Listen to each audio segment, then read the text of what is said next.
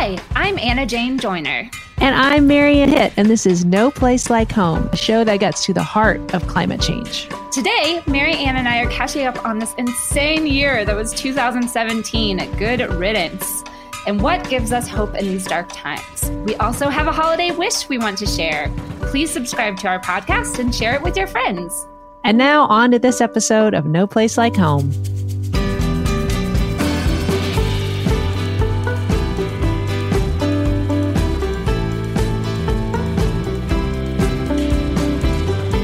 Hey there, Anna Jane. Hi, Mary Anne. Oh my God, this year is almost over. Oh, 2017, the worst and longest year any of us can remember in a long time, is coming to an end at long last. How have you been? Other than being a little sick, so sorry, listeners, if I'm um, on the sniffly side, but uh, this is the best I've been all year. The past couple weeks have been just magical, and I am in totally different place than I was this time last year. But I just got back from a family wedding on St. Croix in the US Virgin Islands. And I just wanted to remind everyone that that island is still doesn't, over half of it still doesn't have electricity. And Puerto Rico is also a huge um, chunk doesn't have electricity. And it really was very bad. Like there were tons of down power lines, there was lots of down trees, and they were just so grateful that we came because I think a lot of people had canceled their vacations for obvious reasons.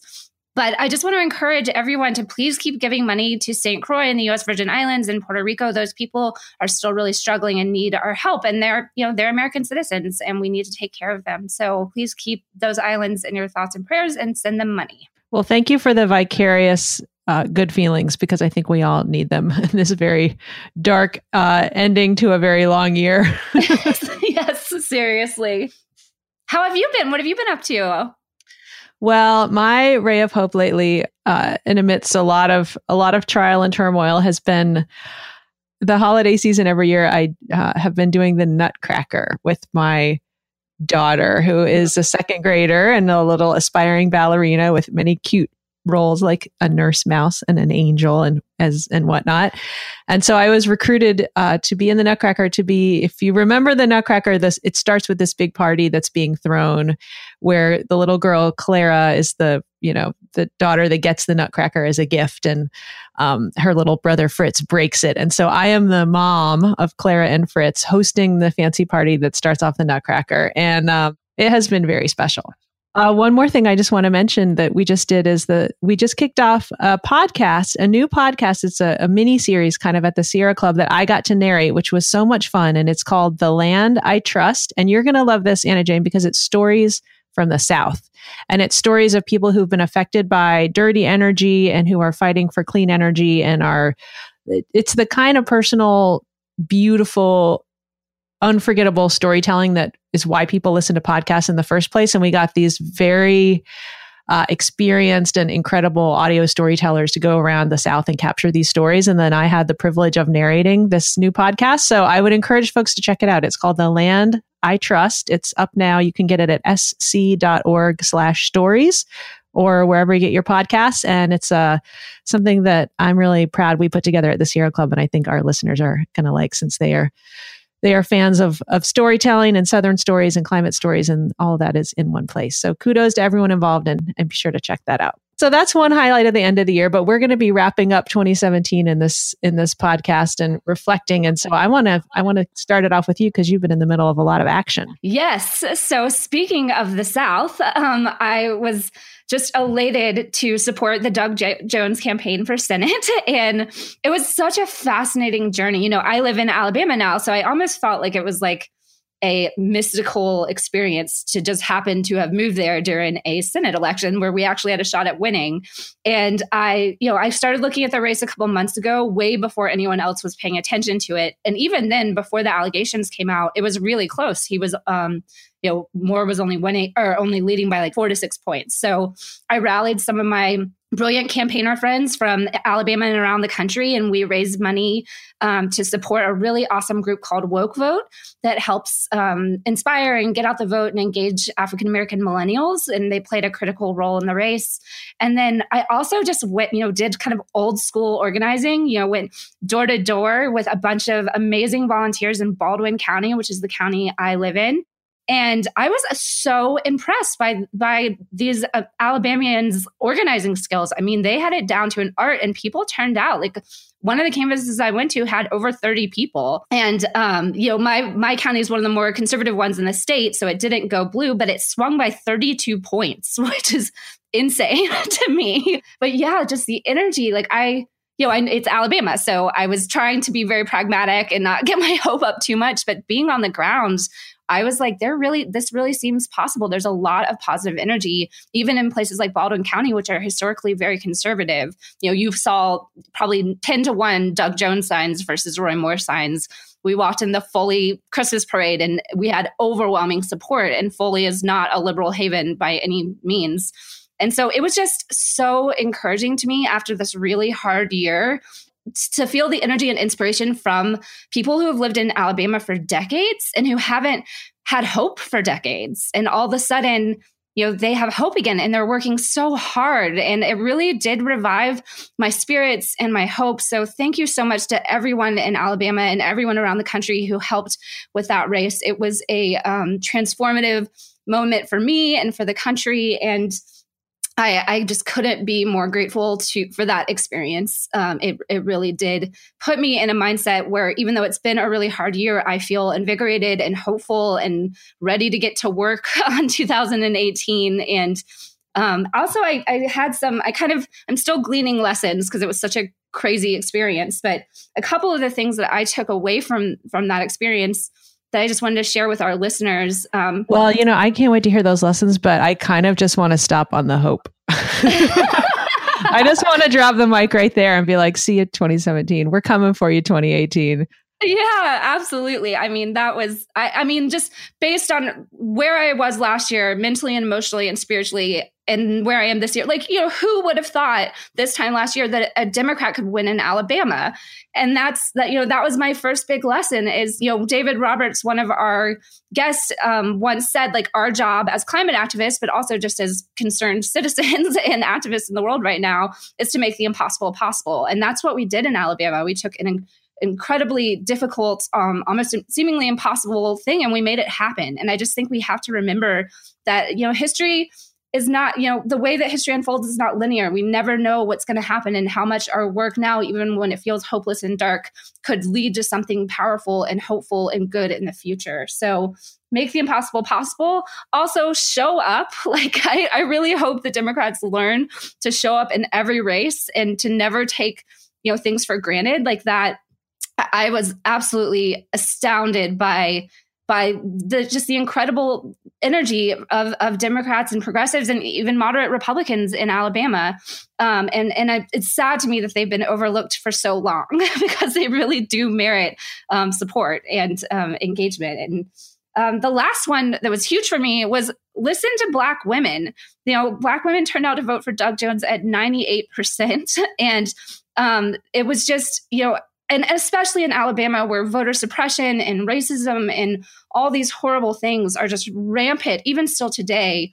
Uh, you know, I you know I had a hard time getting out of bed last year. I can't imagine what it would feel like to endure that kind of hardship and insanity over decades, and then still just show up. So, one big lesson for me is is how do I be- better support um, the work of Black women? That's one of my big focuses going into the next year is, is how can I better do that in my life? Yep. And I think not just support, in addition to supporting the work, it's supporting the leadership.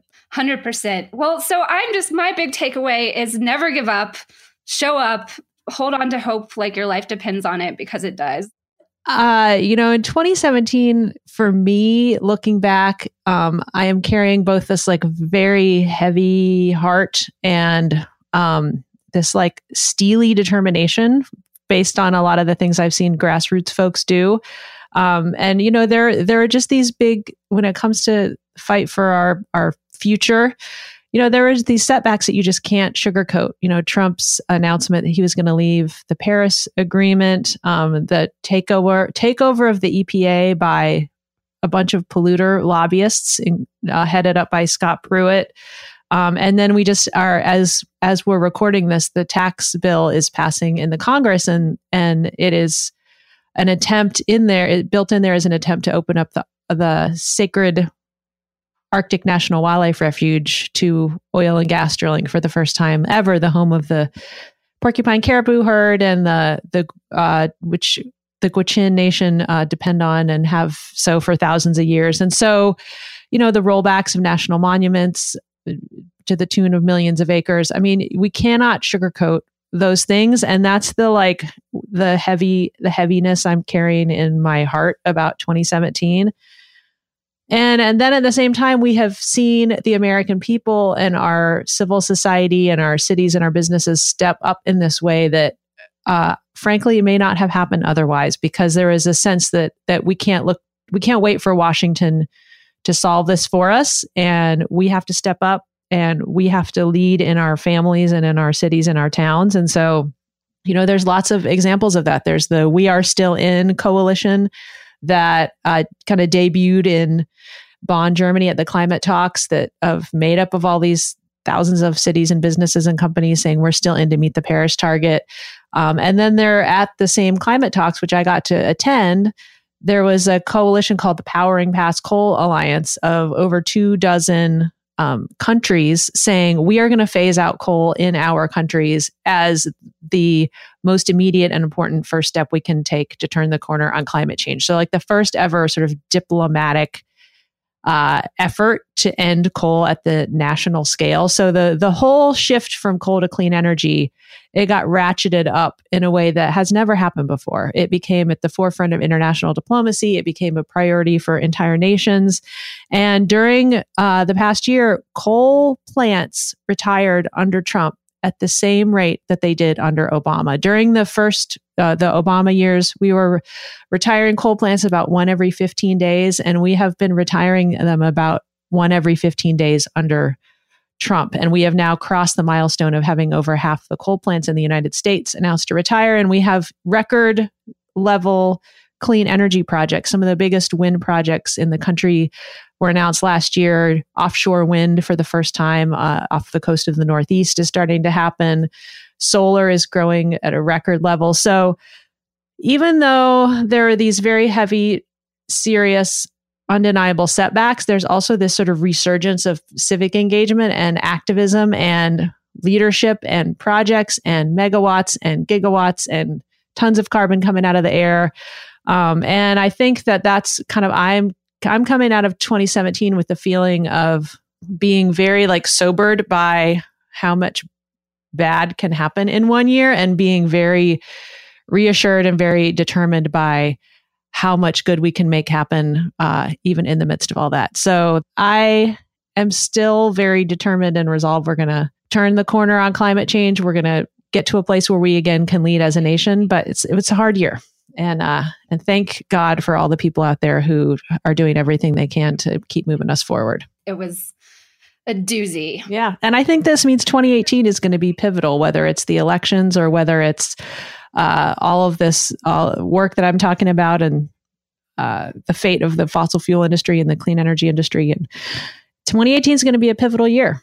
Good riddance, 2017. get, get thee behind me, 2017. I was listening to one of my favorite podcasts, which is the Rob Bell show, the Robcast, uh, and his most recent episode was the about the mythic. It's this with this guy Alexander Shaia, um, and the actual title of the episode is "The Mythic Power of Christmas."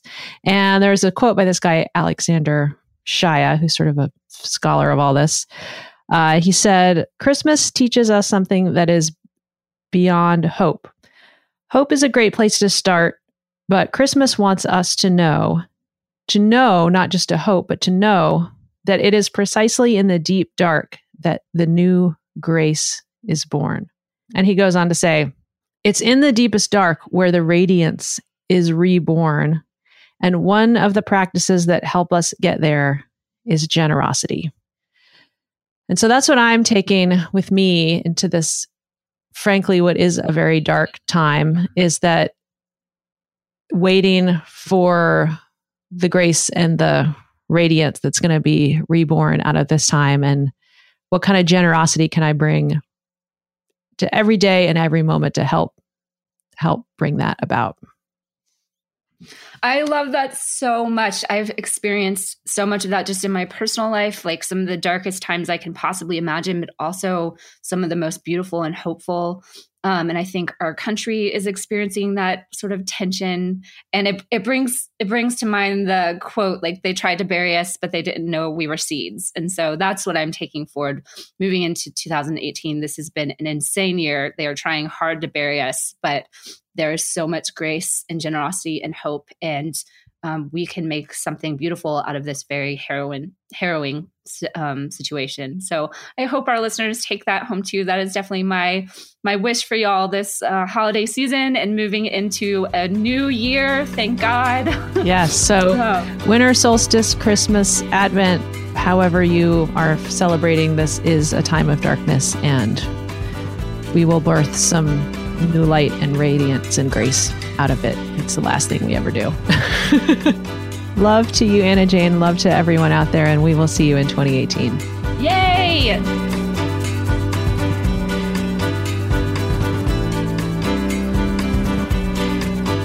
All right, that just about does it for us. Anna Jane and I want to wish y'all a happy new year and thank you for listening today and every day. And thanks also to the great band River Wireless for our theme music.